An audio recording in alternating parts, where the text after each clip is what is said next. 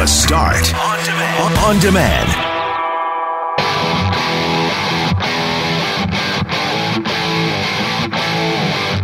If you're a full time worker, how'd you like to have a four day work week? A trial in Iceland has been deemed an overwhelming success, and it has once again started the debate on what's better a four or a five day work week. We spent a lot of time Tuesday talking about problems that Manitobans are having getting the immunization card. Yesterday, the province responded with a bit of a workaround, so we'll give you the update on that. And Folklorama announced Tuesday that it is returning, but it's going to be a virtual event this year. So that got us talking about festivals. What is your favorite? What's the best festival you've ever been to in Winnipeg? I'm Brett McGarry alongside Greg Mackling and Loren McNabb, who's on vacation. We are Mackling, McGarry, and McNabb. And this is the Wednesday, July 7th podcast for the start.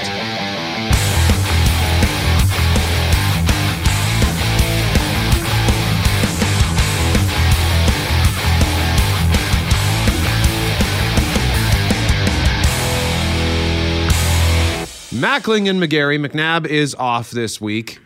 The special air quality statement that was in effect for Winnipeg has ended regarding that smoke. It is still in effect for other parts north of Winnipeg uh, in southeastern Manitoba. But, Greg, uh, what your eyes are showing you and what my nose is telling me is that it's still smoky out there. Yeah, there the sun has an orange or reddish glow to it. Kevin sending us a picture earlier, and so that forced me to head back outside. I'm back in the uh, in the basement today. By the way, I'm not outside. Mm. Just figured I would uh, hunker down down here because the the smoke was bothering me yesterday.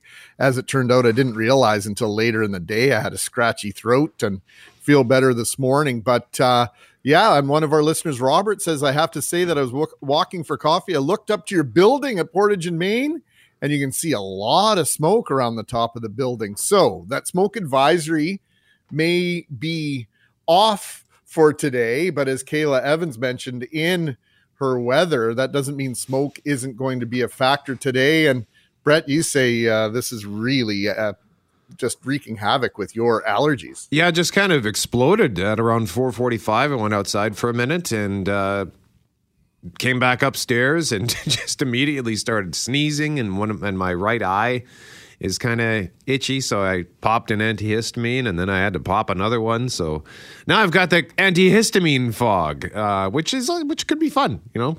so we'll see how that goes. you mean for us? Yeah, on the other side of it, listening to you, interacting with you. Yeah, yeah, that's okay. right. I'm a little hopped up it. right now, so. but yeah, but that's Gary's more... hopped up on goofballs. Stand by, everyone. Could be an interesting Wednesday. goofballs. How old is that saying? Do you think? I don't know. That's from a that's from a movie, and I can't remember which one I heard it first, or or a TV show. Do you do you know the pop culture origin of that one? I'm trying to look that up because yeah, I remember that. I see that uh, looks like there are some songs on this. Uh, hepped up on goofballs, eh? I think that was was that the saying from the day. Was it hepped, up? Hepped up on goofballs. Simpsons archived. Homer becomes hooked on the wacky tobacco. Okay. High as a kite, everybody. Goofballs. Yeah. Yeah. yeah, uh, yeah. I don't know. Mm. If you know, 204 780 6868. Is it from a movie or is it just Simpsons? I don't know. But yeah, that's a good term. I like those kind of those those sayings that that continue to uh, stand the test of time. Or or you, it's always fun to dig out something old like that. Glad to uh, be the old guy in the room. I'm not saying that. Come on now. Floor. I know, I know, I know. I just, you know, self self deprecation goes a long way. also, today we are going to talk about what's happening in Iceland. A four day work week. The headline at globalnews.ca Iceland's four day work week deemed an overwhelming success after trial. So you can read more there. And we've linked that to our 680 CJOB Instagram story. But once again, the discussion on uh, whether or not a four day work week is should become the norm, it's gaining steam around the world. All I care about. can I be selfish for a minute? Yeah, absolutely. All I care about would this apply to us? Because I could really use a, a change in the work schedule. Uh, I don't want to complain because I love what I do, but a four day work week last week was fantastic. We went three days, we had a day off, and then we came back for Friday.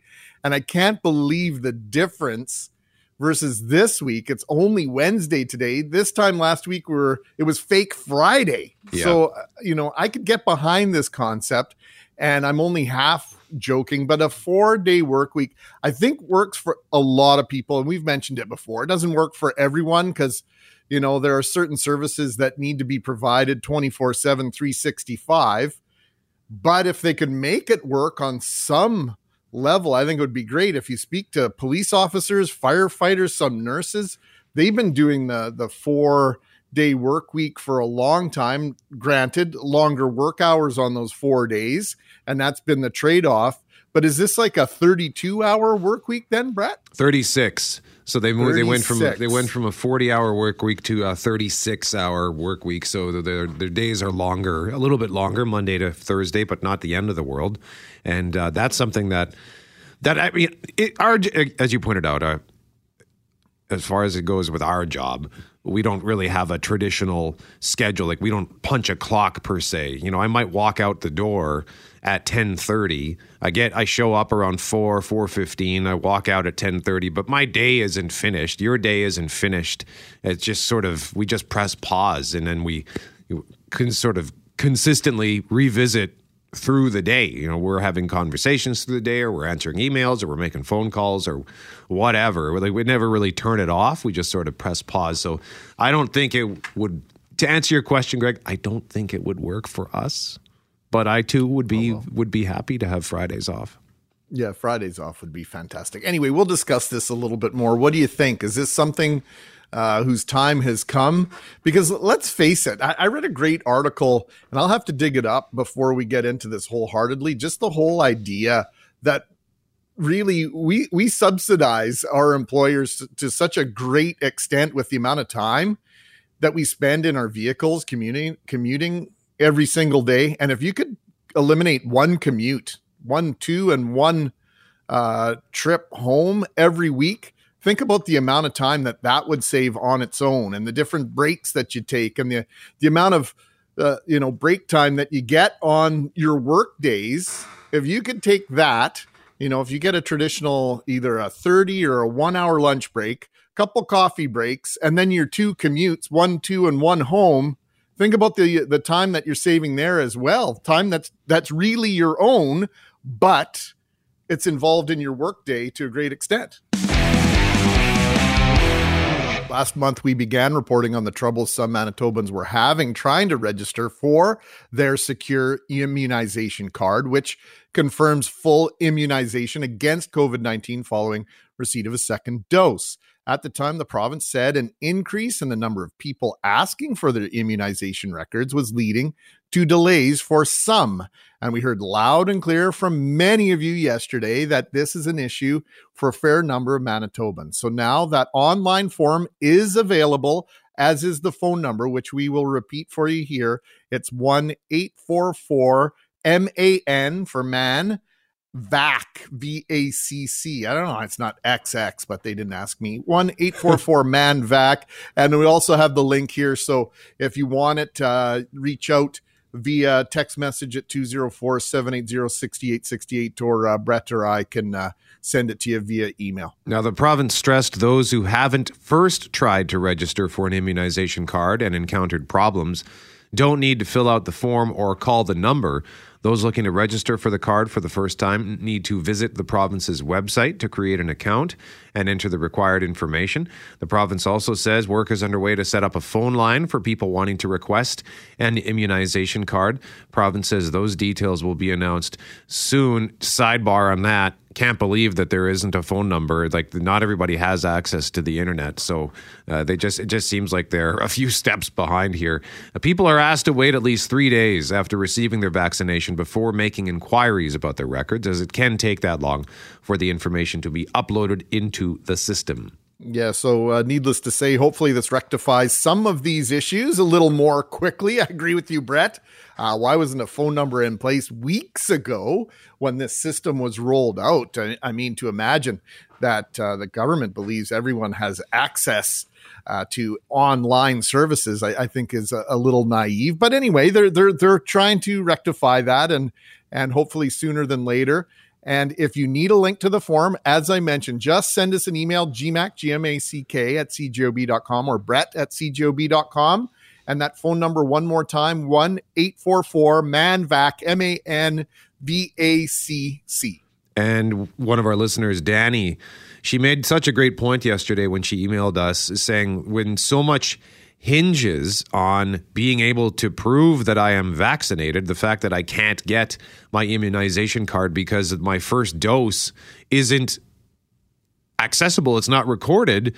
That's uh, that's a huge problem. So hopefully they can clean this up quickly and uh, we can get people those cards so they can flash them just like like I got mine in my hand right now. I'm just pulling it out of the wallet, tapping it on the table. Yeah, Strange Kristen times. Said, this is what I'm excited about. I'm holding yeah. a vaccination card.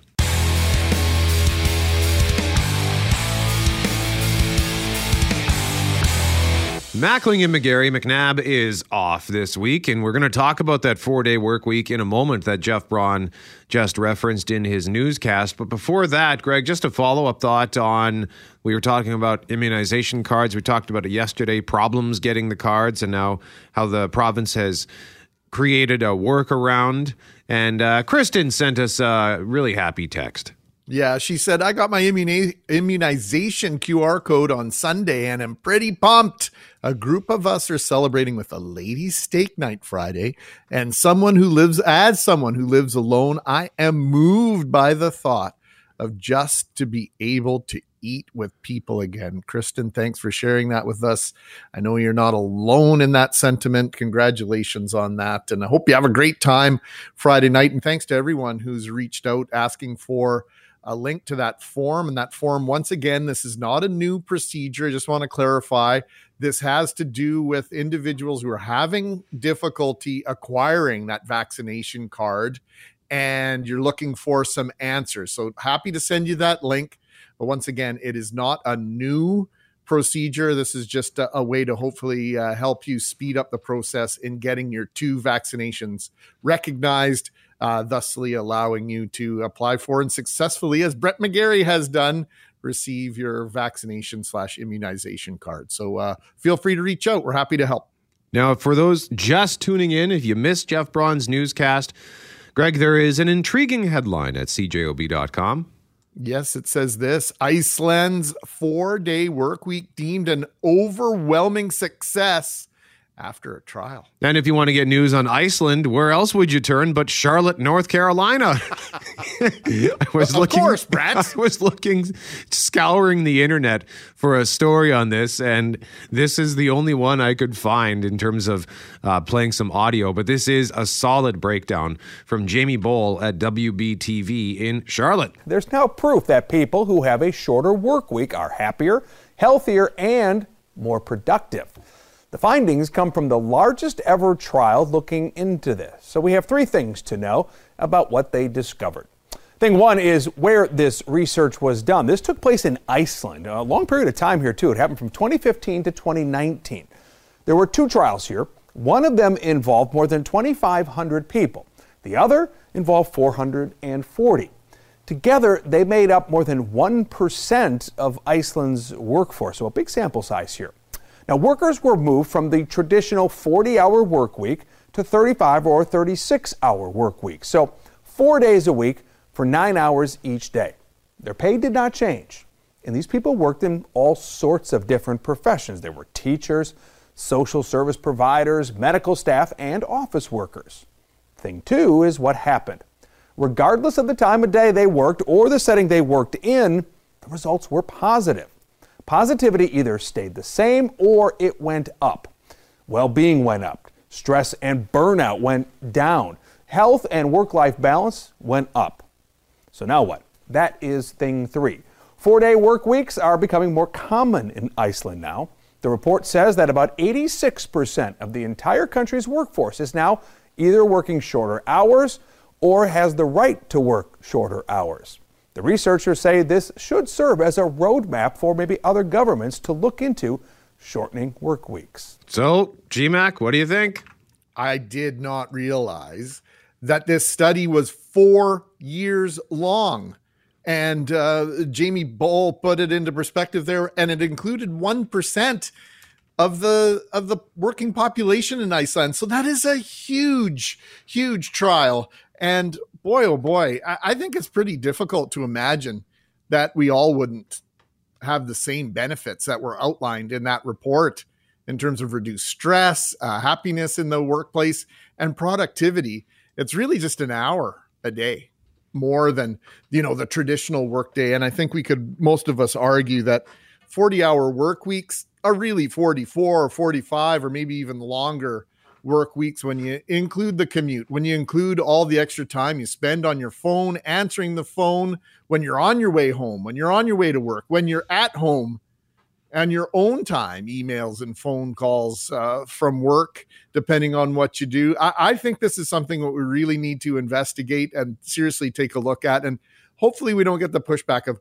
well, I had to work a 40 hour work week, and so should everyone else henceforth.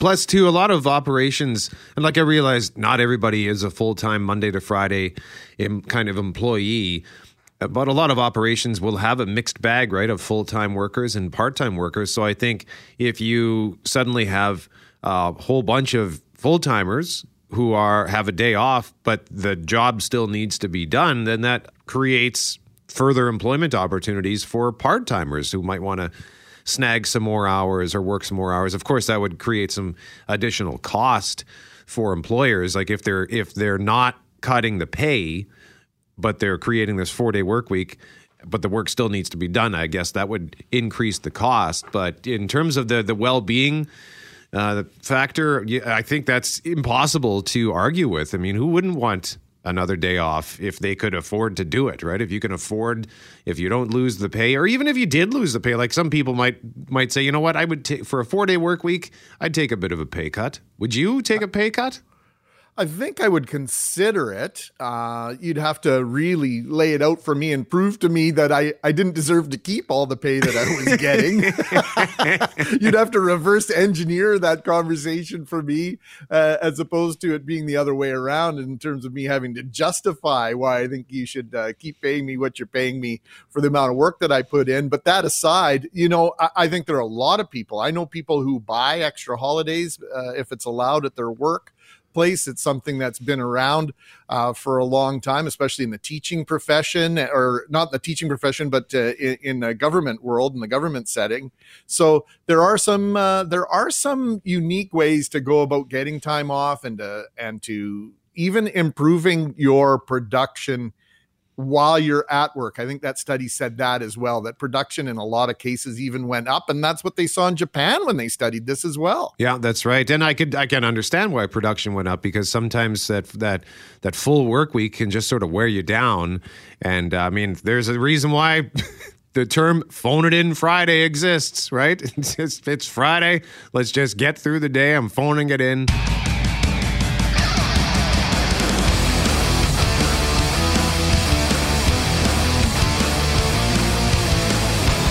Mackling and McGarry McNabb is on vacation this week. We have our daily hockey report coming up with Paul Edmonds at 6:54. So that for the next 5 minutes we want to chat about festivals because we learned yesterday that Folklorama is back. You won't need your passport to travel around the world this summer. It's Folklorama is going to host its festivities virtually this year with the one unified virtual experience. So you can read more on that at cjob.com. It's happening Friday, August 6th to Sunday, August 8th. And we want to know what is the best festival you've ever been to in Winnipeg, and specifically Winnipeg, because tomorrow we've got our small town salute. So we're going to talk festivals out of Winnipeg tomorrow. Today, let's keep it inside the perimeter and let's go around the horn here. Jeff Braun, why don't we start with you?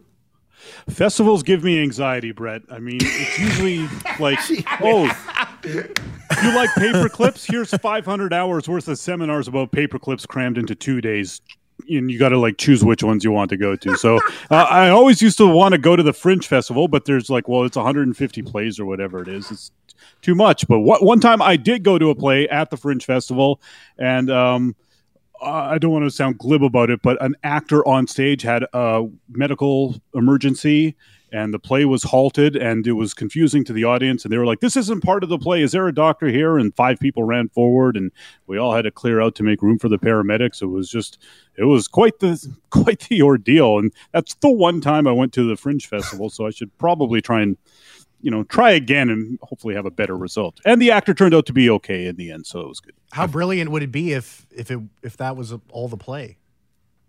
that was the whole play If that was like that was the whole like artistic rendition. It was like this is what we're gonna do to people, and this is like our artistic message that we're gonna Not like, involve the know. audience. Yeah, exactly. I don't know. I'm I'm I'm, I'm gonna shut. we only wrote 15 minutes of a play then we're going to fake a medical emergency and keep all the money genius, genius. Uh, Greg, what about you? Does anybody remember Taste of Manitoba? Yep. Goes back to the late 80s and 90s. It was an incredible festival at Memorial Park. All the different restaurants would have would have booths all around the outside of Memorial Park.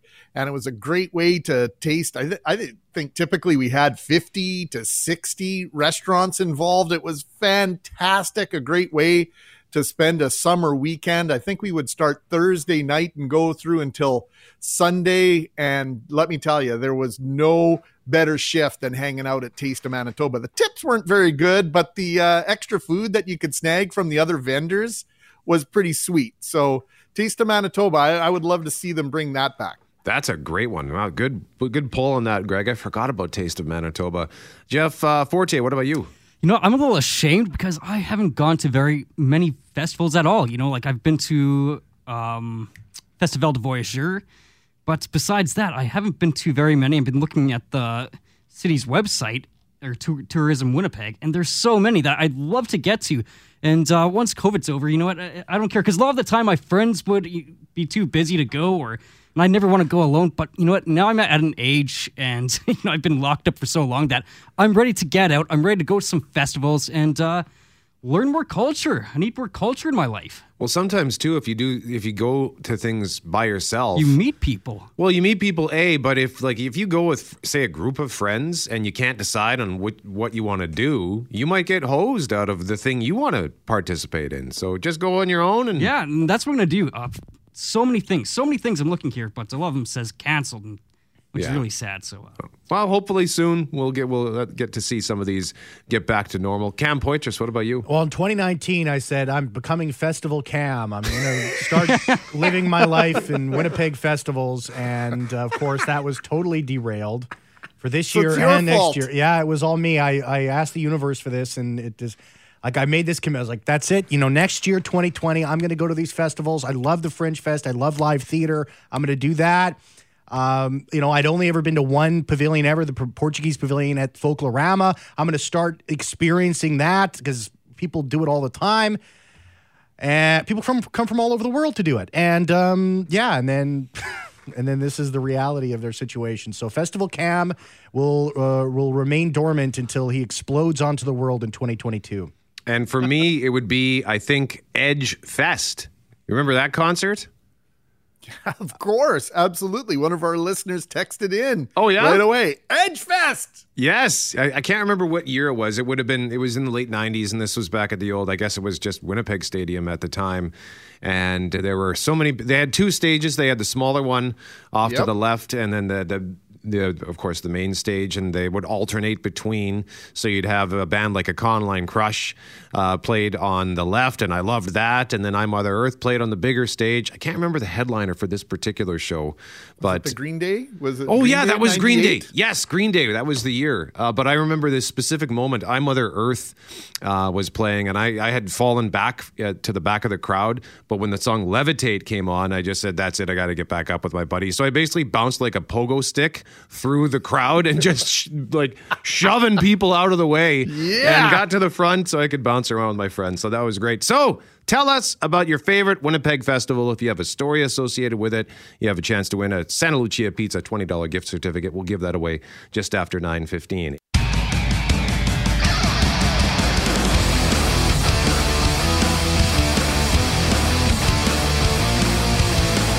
Mackling and McGarry, I just want to say to Ken because I I made the reference to phone it in Friday earlier, and he's I, I, I don't know if he's correcting me. He's saying mail it in Friday, Brett, and I've heard that too. But phone it in Friday just makes more sense from a, you know, from a sound perspective, does it not? Yeah, it, it absolutely does. I can go with either. All I know is I'm lobbying for phone it in or mail it in Thursdays if we go to a four day work week.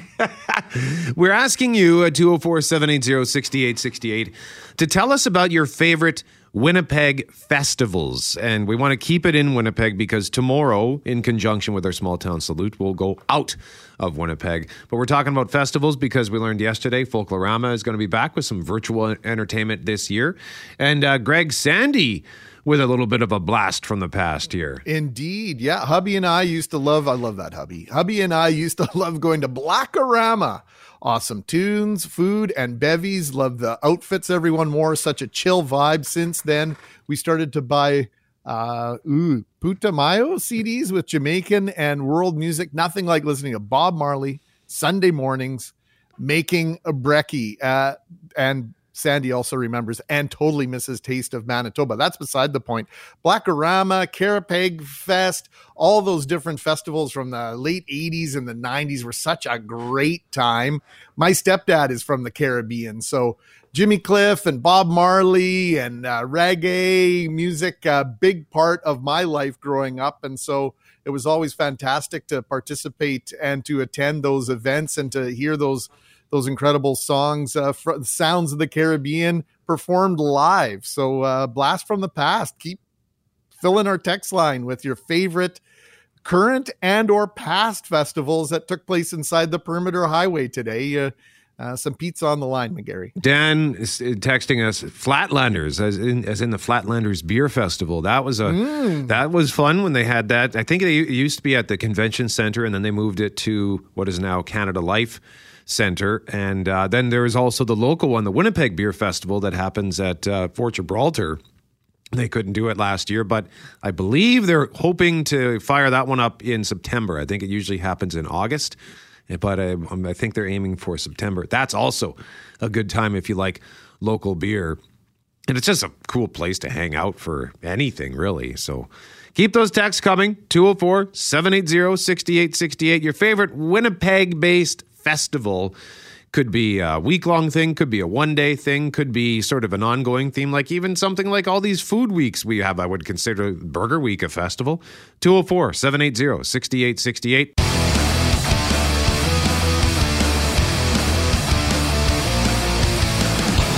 Banana Fest, hey? Those who know, know.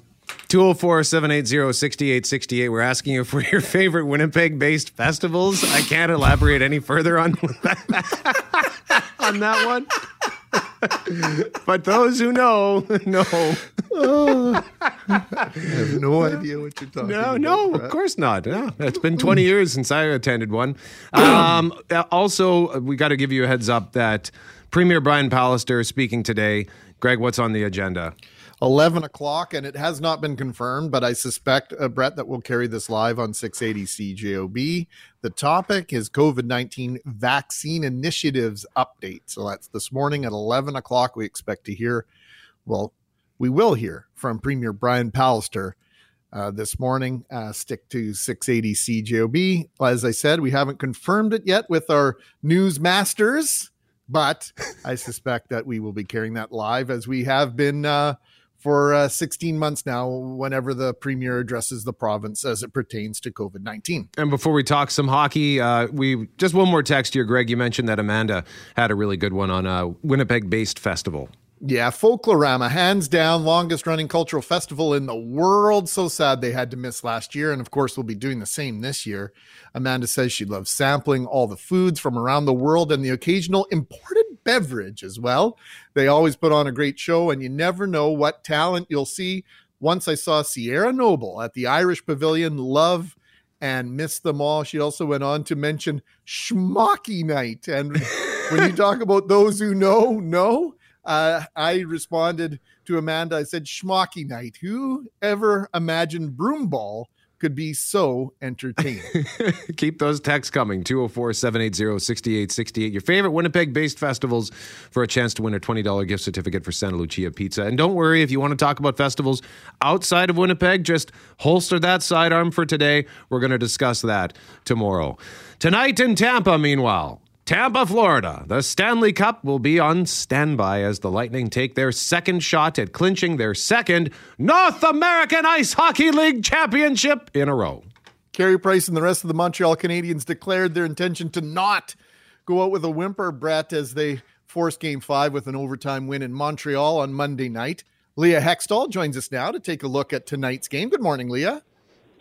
Good morning, gentlemen. I'm just sitting here, and I think my new career could be in storm tracking because I have been watching Tropical Storm Elsa that is about to hit Florida this morning.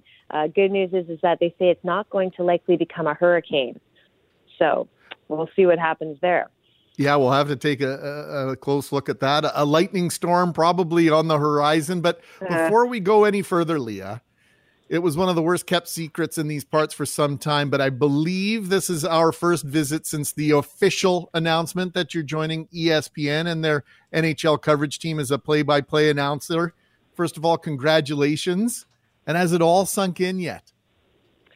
Well, thank you so much. Um, you know, it is starting to sink in. It's been a bit of a whirlwind ever since it became officially official and it was announced last week. There's been um, quite a few interview requests and all that type of jazz, but it's thrilling and I'm happy to do it. And I'm, you know, I have to say I'm, I'm truly excited for the fall and to be able to get into the play by play booth on a regular basis with, you know, that little network known as ESPN.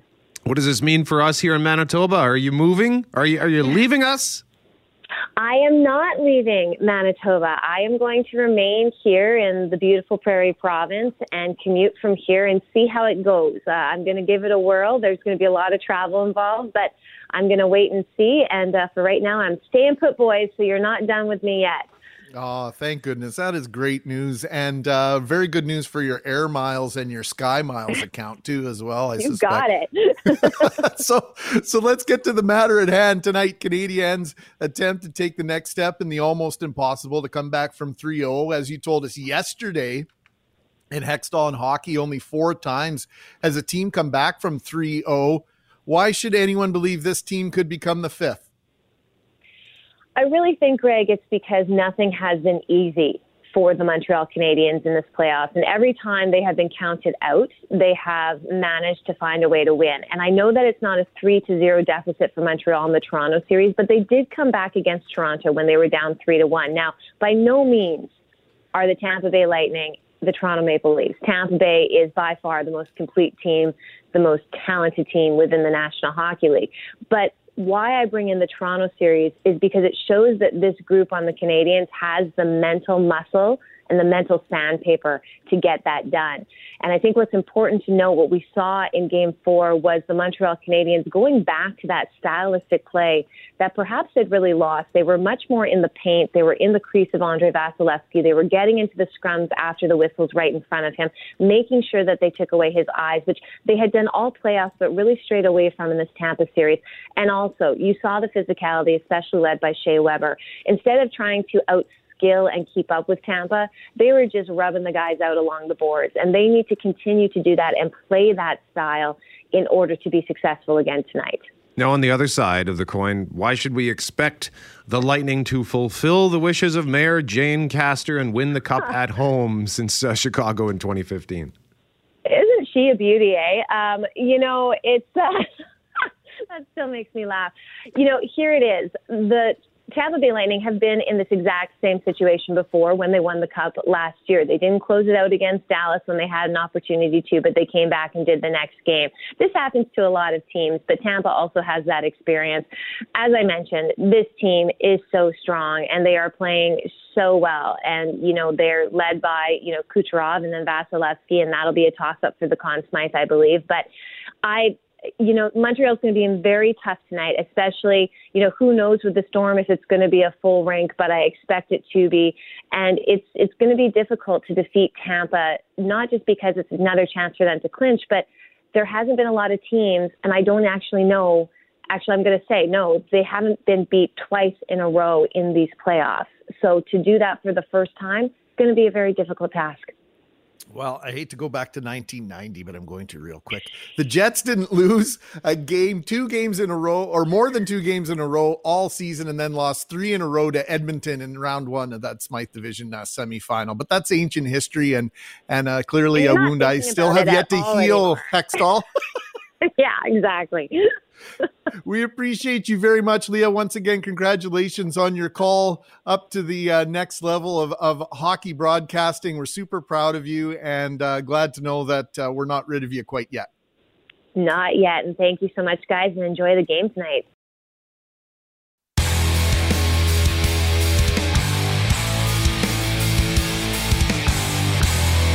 Greg, some excitement for fans of Valour FC.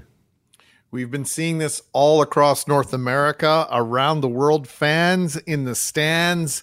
Of course, there were 500 fans in the stands for uh, games one and two of the of the Jets playoff run in their North Division final against Montreal. We've seen 2,500, then 3,500 fans at games in Montreal, and I have the TV on Wimbledon right now, an absolutely full stadium there. We've been seeing it around the world, and Abigail Turner is standing outside IG Field, home of the Winnipeg Blue Bombers and the Canadian Premier League bubble, where tonight, for the first time in many, many moons, there will be fans in the stands at that facility. Good morning, Abigail. Hey, good morning, guys. So, what's going on there? I mean, uh, you're a little early. I, I, I hope you brought lots of provisions. Game time isn't until nine o'clock tonight. Yeah, it's a little bit quiet here right now, but you're right. In a couple of hours, it's going to look a lot different here at IG Field. 2,000 fans going to be welcomed back into the stands, really for the first time since the beginning of the pandemic. But the key factor here being you must be fully vaccinated for at least two weeks since that last dose. And you actually have to prove it as well. So that's either that QR code on your smartphone or if you are lucky enough to have gotten one of those in the mail, I think they're taking a, a little bit longer for some folks. Uh, the physical immunization card, you can use that as well. Yeah, we heard yesterday some people are waiting up to four weeks for theirs. It took me just over two weeks. I think it was 15 days on the dot. How does the seating work? Like, uh, if you go with somebody, are you allowed to sit immediately beside them, or is everybody going to be spaced?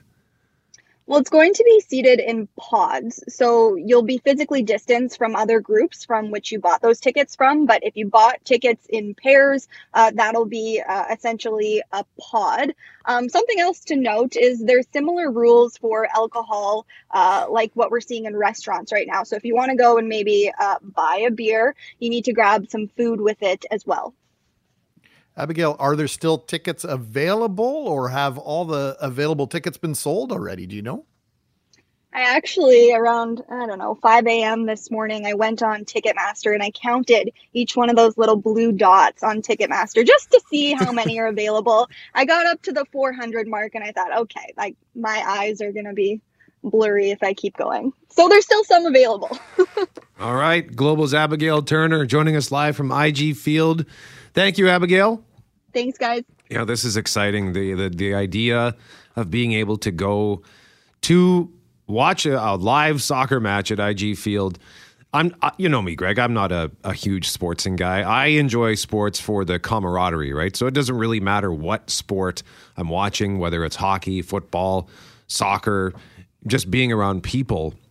You know, we heard Kristen text us earlier talking about how she's getting ready for her ladies' steak night because just the thought of being able to eat with friends again is uh, overwhelming to her. And uh, yeah, being able to celebrate whether if you love the game, great. Even if you don't love it, just going to a game and being and hearing the sounds of cheers in a stadium uh, kind of gives me goosebumps just thinking about it. I can't disagree with you on that front, Brett. I would disagree with you as to why I go to football and, and hockey games altogether. But I've mentioned when it comes to baseball, you and I are on the same page, and there's nothing better than going to a baseball game. They call it America's pastime for a reason because I've been to I don't know 30 plus Major League Baseball games. I cannot tell you the final score of any one of those games. The final score in most cases did not matter, at least to me. It was meeting people, it was the food, it was the atmosphere, it was just being out on a beautiful summer's day. And what a perfect night for for soccer in Winnipeg and this bubble. Obviously, has been uh, working very well for the CPL. Congratulations to the Winnipeg Football Club, Valour FC, everyone involved in this. And now to be able to have fans in the stands, uh, it's just uh, another demarcation point on this road back to whatever uh, normal looks like uh, post pandemic. So this is this this is really exciting in my mind as well. Yeah, and it's a big day for soccer too, right? I mean, yesterday we had Italy moving on to the Euro 2020 final, defeating Spain in penalty kicks, and really a sad little kick too. Did you see how that match ended? Oh, it was a brilliant kick. The confidence to pull that off. He kind of did a little hop and skip, and uh, it was it was cheeky no doubt, just kind of hit it off his uh, heel and into the uh, right side of the goal. The goalie had he had no the, the keeper had no chance on that. So keeper. I was trying to think of that word earlier and I couldn't. There it is, keeper. I, I think it's funny how uh, how two people who uh, are so similar can see things completely different. You you saw it as a what a weak kick and, and a, no, but I, well, I, I didn't mean that the kick was weak. It just to, to I I would I guess maybe bad phrasing. I felt bad for the goalie to oh. for the keeper to see this little just dribbly kick go past him. I thought, oh man, he must feel so bad.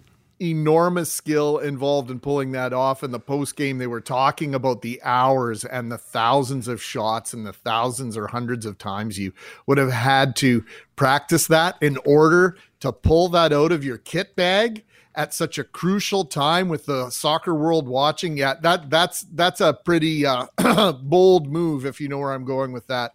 On the part of uh, I can't remember the Italian player's name, but that was that was uh, that was amazing. And people, a lot of people don't like penalty kicks. I, I don't know if there's anything more exciting in, in soccer than the penalty kick because let's face it, the other 90 minutes can be pretty boring. Yeah. And then today is going to be a big one, too. England taking on Denmark at two o'clock. So I know pubs are going to be jammed. I'm sure a lot of places were jammed yesterday with Italian fans. And today the pubs will be packed as well, I imagine. And uh, then the final finals on Sunday, right?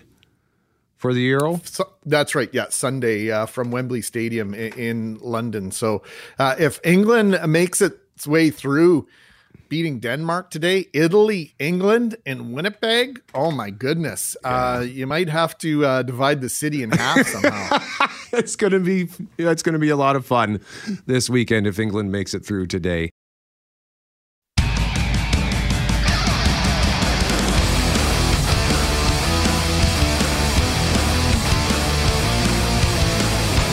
Mackling and McGarry McNabb is off this week. Question of the day at cjob.com, brought to you by Credit Aid, helping Manitobans get out of debt since 1992. Visit creditaid.ca, call 204 987 6890.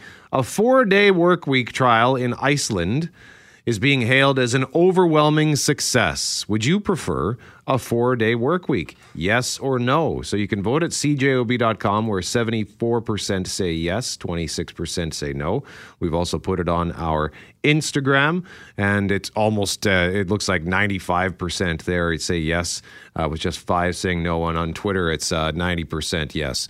So we got a lot of feedback as well on this, Greg, at 204 780 6868.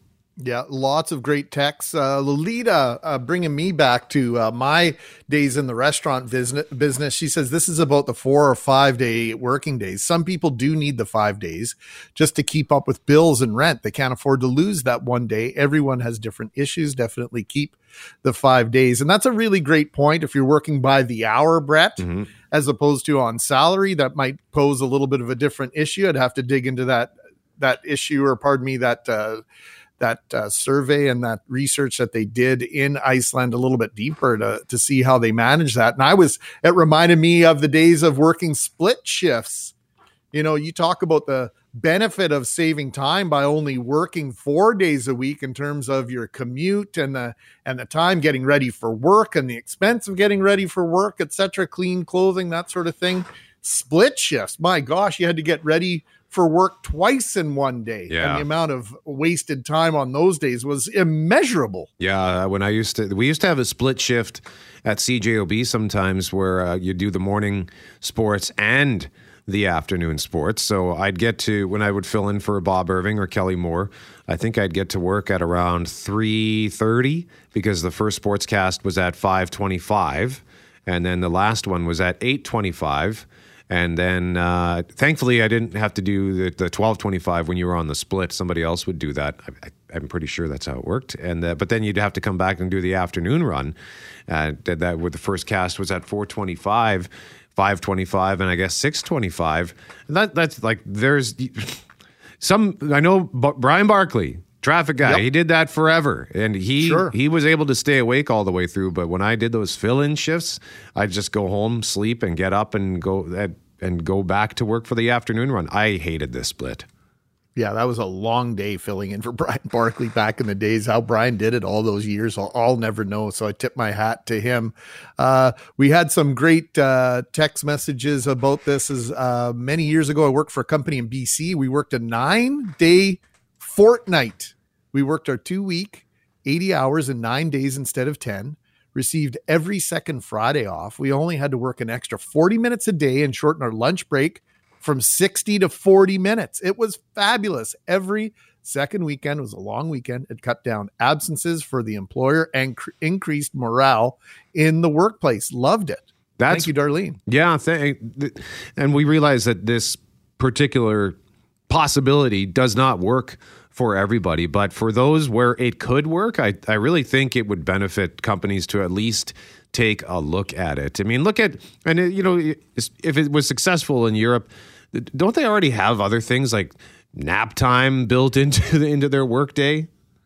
Well, siesta is almost mandatory in some places uh, on the planet. Now, that doesn't mean you have to sleep, but working in the middle of the day, I mean, just go back a couple of weeks when we were pushing 40 degrees and working in the middle of the day. I know that some places were modifying the way they work, start a little bit early, maybe take a break and then work later into the evening. No question about it. And speaking of the sun and working in the hot sun, Kevin, the garbage man, summarizes the whole idea of a four day work week this way. Anyone who thinks that a four day work week is a bad idea should be shot into the sun. Just fire them into the sun. ah, Kevin the Garbage Man, thank you very much for that. So make sure you cast your vote at cjob.com. And as well, if you want to weigh in, shoot us a text at 204 780 6868, or you can email us, mackling at cjob.com or brett at cjob.com. And if you want to read more about this trial that happened in Iceland, it's linked to our 680 CJOB Instagram story, where you can find it there, or just go to cjob.com and you will find it.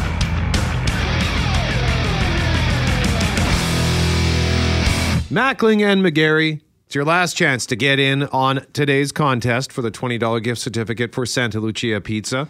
We are asking you to tell us about your favorite, the best festival you've ever attended in Winnipeg. If you tell us a story about it, chance to win that gift card in our next segment. So be ready for that. Also, uh, Todd with a traffic note. I missed this in Justine's uh, traffic report. I'm not sure if she had it, so apologies if this is redundant. But Todd texted a few minutes ago to say that northbound Route 90 crash in the middle lane near where Academy connects up. So heads up for that. In our next half hour, we're talking tennis.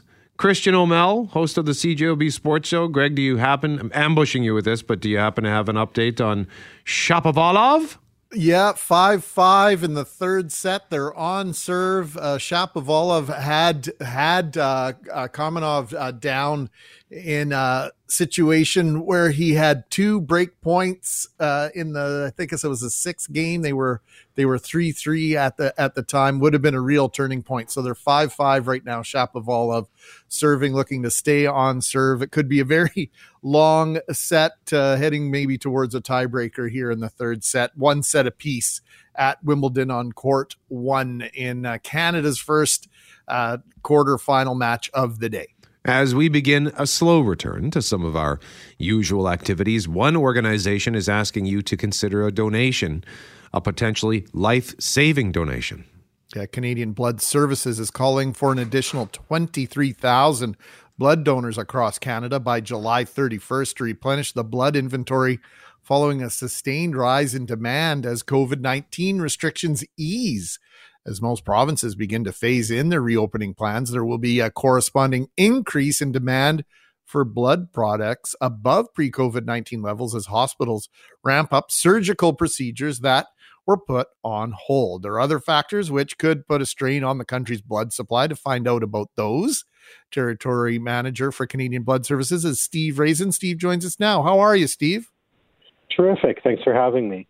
Yeah, you're more than welcome. This is obviously a, a huge issue, and we're glad to to help uh, give you a platform to to ask folks to step up. Uh, the potential for an up, unperfect storm here, uh, or imperfect storm, if we're using proper language. We uh, mentioned the pending ramp up of long delayed surgeries in the medical system. What other factors could be at play and end up putting a strain on our blood supply?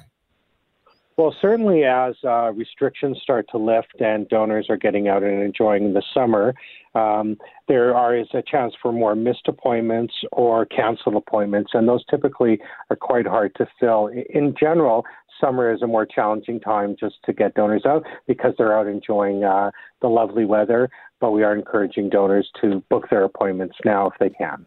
For those who have never given blood, can you just walk us through the process? Like, what, how do, how does it work? Yeah, it's a very straightforward process. Uh, first to note is that under our COVID uh, 19 policy that we do require a booked appointment. So you need to book an appointment and you can book that appointment at blood.ca with our Give Blood app or call 1 to donate. Uh, when donors arrive at our uh, donor center at 777 William Avenue across from the Health Science Center or one of our mobile donation events. Uh, we're going to greet them, ask them to read some COVID questions. Uh, then we're going to take their temperature and provide them one of our surgical masks uh, before they enter the facility. Uh, once they're in, uh, they will have done so before they arrived or when they do arrive, complete a health and lifestyle questionnaire. They then meet with one of our screeners, and then from there, um, if everything's good, they move to the uh, donation bed. And it takes on average about you know 10 to 12 minutes for most folks to give their donation. And then after that, we ask them to uh, rest in our chairs for a few minutes. We, we used to have snacks. Uh, uh, available for eating inside the donor centers, but because of COVID, we're asking them to take those snacks and go. Steve, I wanted to donate blood uh, once upon a time, but I fell into a category that made me ineligible. Uh, I, I, had received a blood transfusion back in the early 70s, several of them, in fact. So it made me ineligible. Has that changed? And and and who cannot donate blood in Canada? That's a you know a bit of a tricky question. Um, I, I, don't know if that exact policy has changed. What I can tell you is that donors can check their eligibility on blood.ca. We have an eligibility quiz and the ABCs of eligibility, which addresses everything from you know transfusions to uh, other travel deferrals, for example, where people may not be able to donate uh, for those reasons. Or donors can always call one triple eight to donate to speak with one of our nurses, and uh, they can ask about uh, any questions they might have about their eligibility or if they're on medications, if those medications are eligible. But of course, the final eligibility is determined when you do come out. So, how did COVID 19 kind of affect your normal operations? I know it turned everything upside down. So, how did it turn your world upside down? Well, certainly with a lot of changes that we've had at our donor center, you know, enhanced wellness measure, measures, enhanced cleaning measures, as I mentioned about, you know, the, the masking and temperature checking at, at our donor centers. Um, but I think one of the larger changes was requiring donors to have booked appointments. And uh, we also reduced the number of appointments that were available just to ensure that we had proper physical distancing. Now, I'd really like to just give a big shout out and a thank you uh, to all the donors who did come out throughout COVID. Um, uh, our uh, blood supply was well maintained um, by just the generosity and commitment of those donors. However, you know, as you had mentioned at the uh, the, the top of uh, the piece is that um, as restrictions are lifting, demand is rising, and therefore we're asking new and return donors to um, come out if they can. All right, before we let you go here, Steve, one more time, how do I make an appointment here in Winnipeg? Yeah, you can make your appointment at blood.ca, use our Give Blood app, and call 1 to donate. And if I can, I'd just like to add that we are in need of O negative donors. Those are the donors who can donate to everybody, um, and they're always in high demand. So we're encouraging anyone who may be O negative to come out to donate. If you don't know your blood type, the easiest way to find out is by coming out to donate, and we'll let you know after you're done. All right. Well, hey, Steve, thank you very much for joining us this morning. We appreciate this important message. Thank you very much. Have a wonderful day. Mackling and McGarry, McNabb is on holidays this week. Thank you very much for joining us this morning on the start. And we've been talking about festivals, Winnipeg festivals. Yesterday we learned that Folklorama going virtual this year, going to be back on in August, and uh, it, that inspired a conversation today and one we're going to have tomorrow as well. We're going to go outside of Winnipeg to learn where your favorite festival is out of Winnipeg. But today we kept it in Winnipeg, and we got some good stuff here, Greg. Uh, like this one from Bre- from Brenda had us both kind of scratching our heads a little bit. Yes, I guess this goes back in the vault. Ross, if you're listening this morning, uh, my dad will probably remember this. As a young teen from West St. Paul, Get Together was the most exciting day night out, a hippy dippy street festival on Portage Avenue from Main Street to the Ledge. Groovy. It was in the early 70s. It might have been called Get Together 70. I'd tell you a longer story, but I have a flip phone and there's no time. And that had me thinking about some of the other festivals, Brett. Buffalo Days was a, a thing in St. James back in the day. Okay. And of course, before it was the Red River X, it was called Manosphere. And did you go to that Amanda Marshall concert at Portage and Main back in the early 2000s when they shut down Portage Avenue for that downtown festival? Oh no! Oh, that's right. They shut down Portage. Yes. I, I I wasn't at that concert, but I did. I think I just kind of wandered through that festival, probably when I was on my way to work, uh, because I had to take a bus to downtown and then make my way to a second bus to get to Polo Park. But of course, every bus I needed was on Portage, so I guess I got out and just walked through the festival until I could find the detour spot. But yeah, that was that was fun. I I was skeptical about that when that was first announced. I thought that's stupid, but that's that. I, I'm ashamed that that was my reaction. It, it turned out to be pretty neat. Yeah, it was a neat way to see the city for sure. Uh, Amanda, is our winner today, yes? Yes, Amanda is the winner. Why don't you read it? Okay, well, Folklorama hands down, says Amanda. Longest running cultural festival in the world. So sad they had to miss last year, as they will this year. Love sampling all the foods from around the world and the occasional imported beverage. They always put on a great show, and you never know what talent you'll see. I once saw Sierra Noble at the Irish Pavilion. Love and miss them all. We are so lucky to have so many selfless people who spend their time making all our great festivals a success. Amanda, that really uh, highlights uh, how critical volunteers are to these things and uh, hundreds upon hundreds of volunteers to make Folklorama work every night. And then Amanda, uh, to just to put emphasis and exclamation point on her win, Schmocky Night was great too. OMG. I'm forgetting the fringe. How can a person decide? And I love how she pointed out as well the occasional imported beverages too, because there are things that you can get in a Folklorama pavilion that you can't get anywhere in Manitoba. Sometimes, sometimes they'll order like special beers, for example, at the LC that are Folklorama themed, but sometimes you can only get it there. Like I remember going to the Russian pavilion one year and tried a couple of their beers, and they had one that was just wonderful. And I asked, I them, I said, "Where can I buy this somewhere?" And they said, "No, you can only get it here. We got a special permit to bring this in for Folklorama." So sometimes, if you want to taste that culture, the only place you can do it is at Folklorama.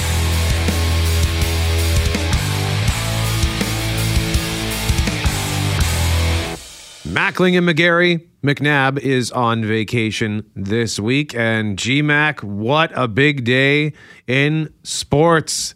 The Stanley Cup could be awarded tonight in Florida.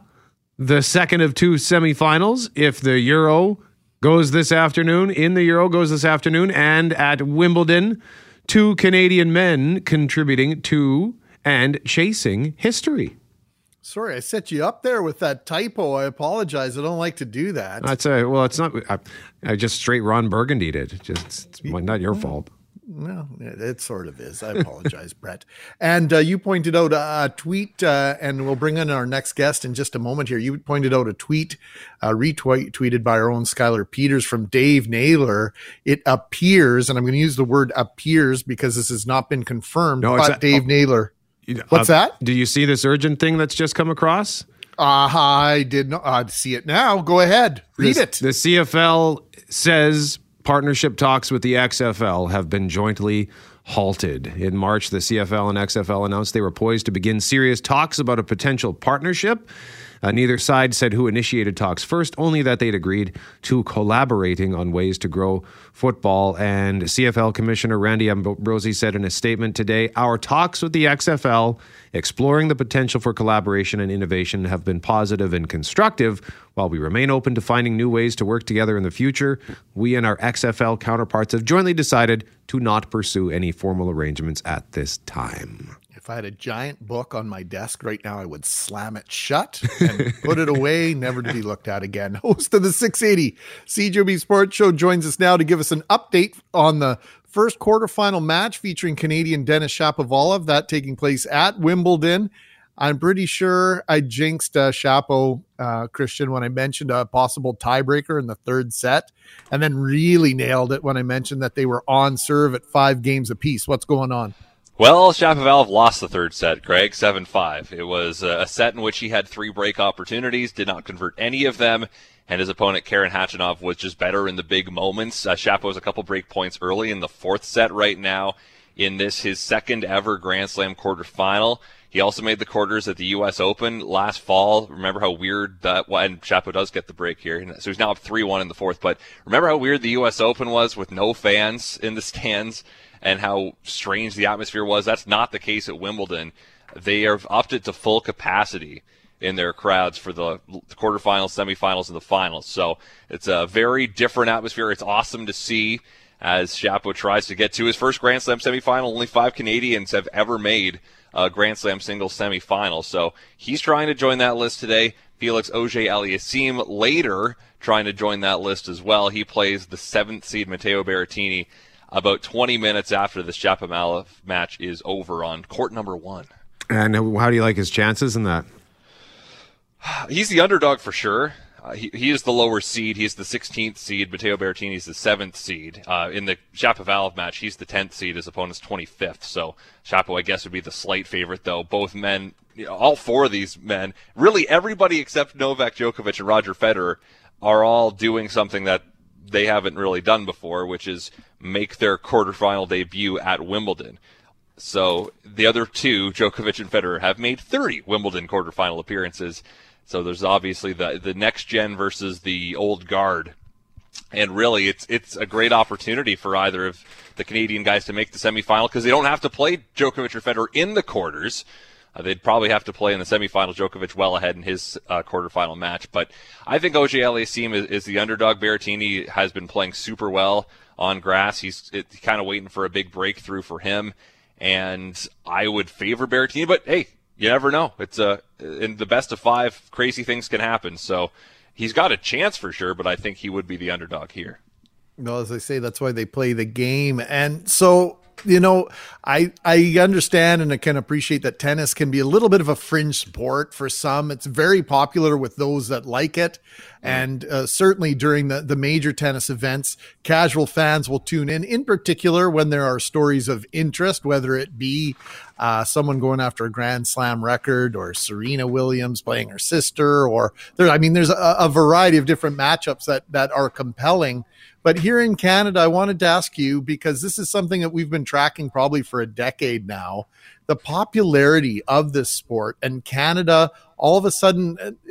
World power maybe not the way to go but we're certainly as a country producing more than our fair share of tennis players uh, that are competing at, at, the highest level. Fair to say christian? Oh 100% when i was growing up watching tennis there was never a canadian to to watch right? Daniel nestor in doubles was a was a force but that's about mm. it right? In terms of singles play until Milos Raonic came along there really wasn't anybody having regular success at grand slams And in the last decade, we've seen Raonic, we've seen Eugenie Bouchard, we've seen Bianca Andreescu, we've seen uh, Peliwo, who won two junior titles but didn't really do anything in the pros or the yeah in the pro ranks, the men's ranks, I guess. But you're seeing these up and comers, the expectations, right? Uh, Shapovalov and Auger Aliassime are names we've heard for a while. They were part of the the junior singles final in 2016 at Wimbledon. They're 22 and turning 21 respectively. They're still super duper young. We have these expectations on them. That's how things have changed now, where we get to see them in this deep stage, and we kind of think, "Ah, oh, dang, it would be nice if they won." We actually, it's nice that we do get to see them at this stage because for decades and decades, it never happened. So, surely Tennis Canada deserves credit because they've done a, a, great job developing young talent. There are others on the way.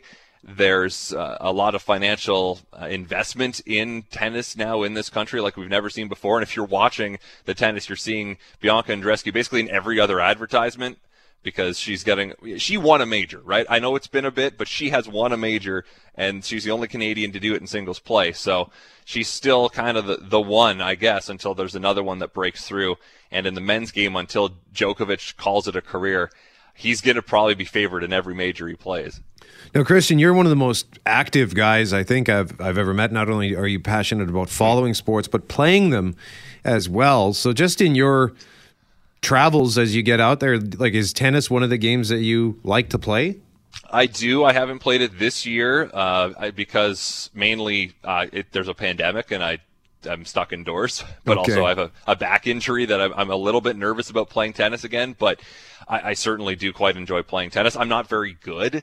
Uh, I'm like a Milos Raonic very light version where I can serve kind of well and not much else. So I I do quite enjoy playing it. Uh, our former colleague Nolan Cole and I would play last summer a few times, and he would he beat me, and then I beat him, and I was feeling good about myself whenever I win, and I get very frustrated when I lose because I hate losing, even though I never practice, and I have no business being upset that I'm missing shots because I never play. What are you What are you doing, dude? It's like golf, you know. You play twice a year, and you're mad when you miss. It's like, well, dude, you never play. What's wrong with you?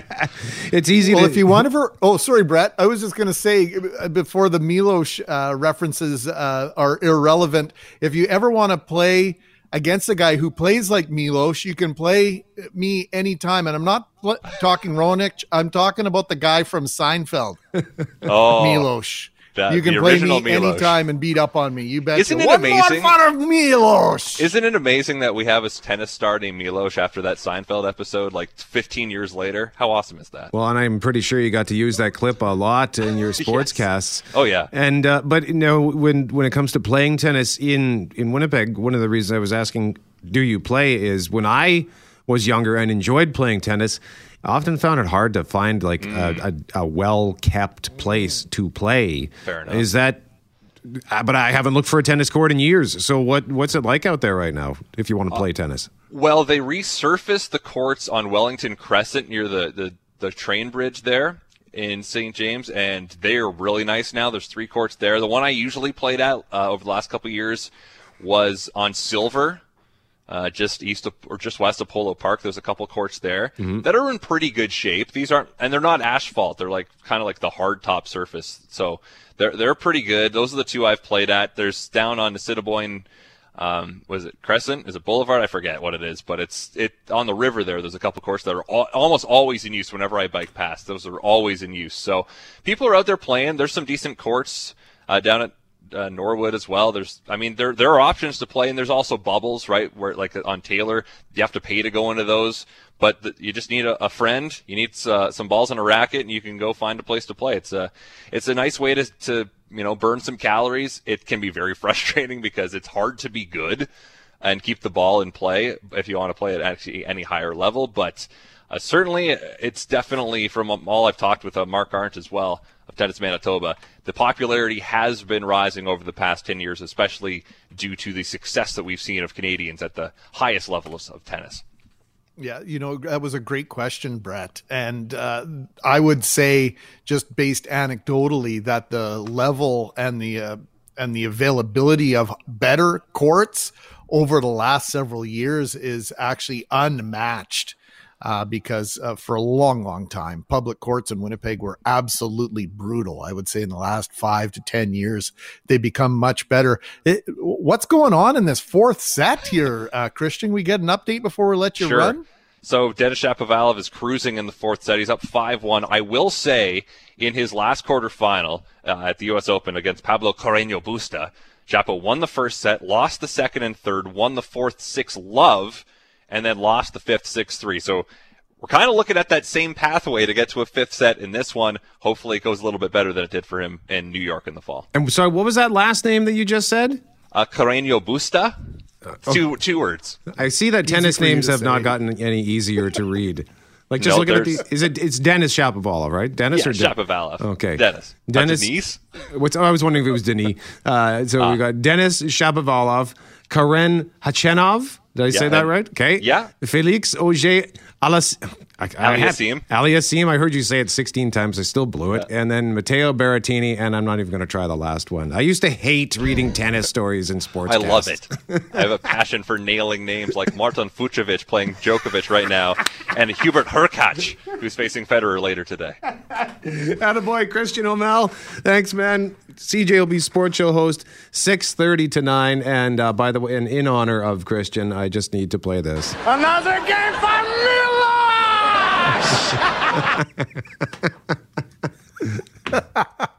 That's the only way I would beat Christian, is if he laid down like Jerry did for Milos.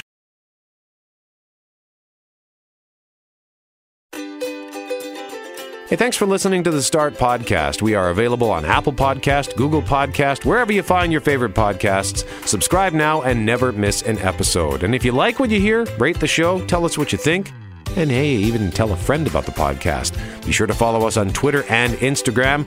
Greg is at GMACWPG, that's G M A C K WPG. I am at Brett McGarry, B R E T T M E G A R R Y. And Loren on Twitter is at McNab on Global and on Instagram at McNab on CJOB. Talk soon.